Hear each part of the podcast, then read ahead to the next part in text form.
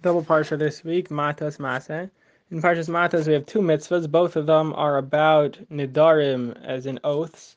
Parshas Masei, we got six mitzvahs, and all of them have to do with the parsha of killing somebody accidentally that you get sent into exile. So I'm going to do one from each. So this might be a double minchas chinuch.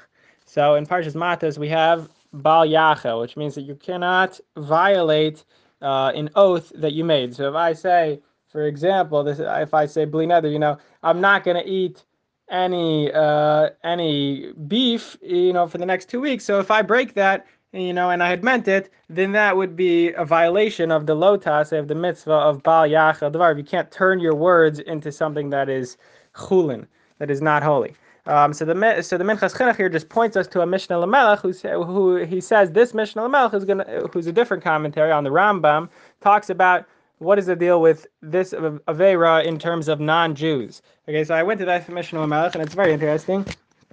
This is in Rambam Hilchos Malachim Perek Yud. So he says, so a non-Jew we would think doesn't have this mitzvah because in general non-Jews only have uh, Bnei Noach only have the seven mitzvahs. You know, they don't have the 613, and this the Bal Yachil is one of the 613. However, we have seen that, for example, a non-Jew can bring a korban to the Beis HaMikdash um, if they want to. That's we we learned that from a drush in Parshas Vayikra. Um, so if they can bring a korban, you'd think maybe, let's say a non-Jew says, I want to bring this animal as a korban, and then they change their mind and they don't end up doing it. So you'd think maybe this is a violation of Bal. And in fact, the Mishnah sees in a certain Tosfos that it kind of sounds this way, that he's actually violating the Avera of going against his oath, because he does have a shaykhus, a connection to the oath of bringing a korban. But the Mishnah Amach uh, over there says that he totally disagrees with this idea, and he thinks that you know even though they can bring the korban, the idea is that once they bring the korban, we accept it from them. However, they have no problem of violating their word if they say, "I want to bring this korban," etc. The Mishneh Lamelech over there continues and says, "But maybe." You know, non-Jews have a connection with a shavua, which is different than a neder in the sense that a shavua, you have to say Hashem's name about the neder. Um, and maybe this this is connected to the one of the Sheva mitzvahs b'nei Noach of not uh, saying Hashem's name, not not um, cursing Hashem, uh, Birkas Hashem.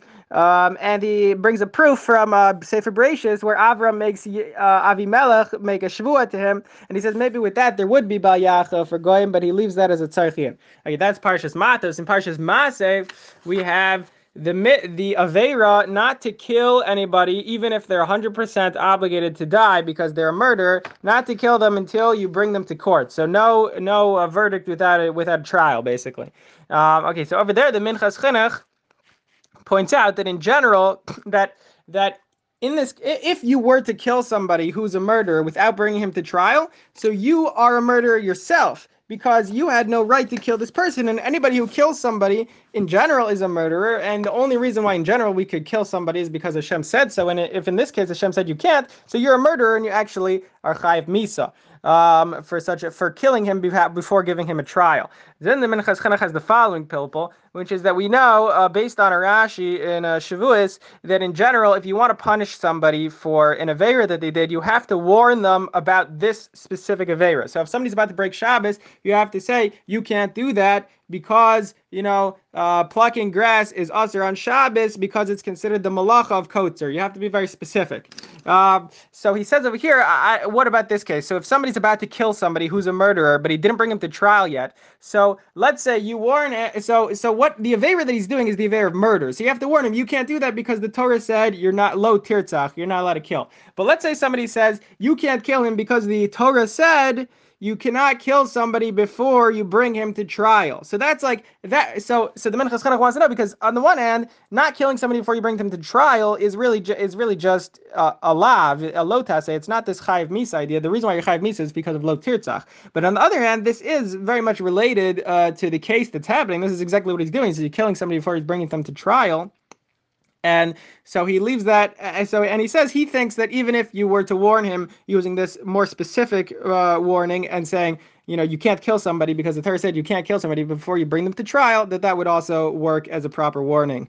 Uh, good Shabbos.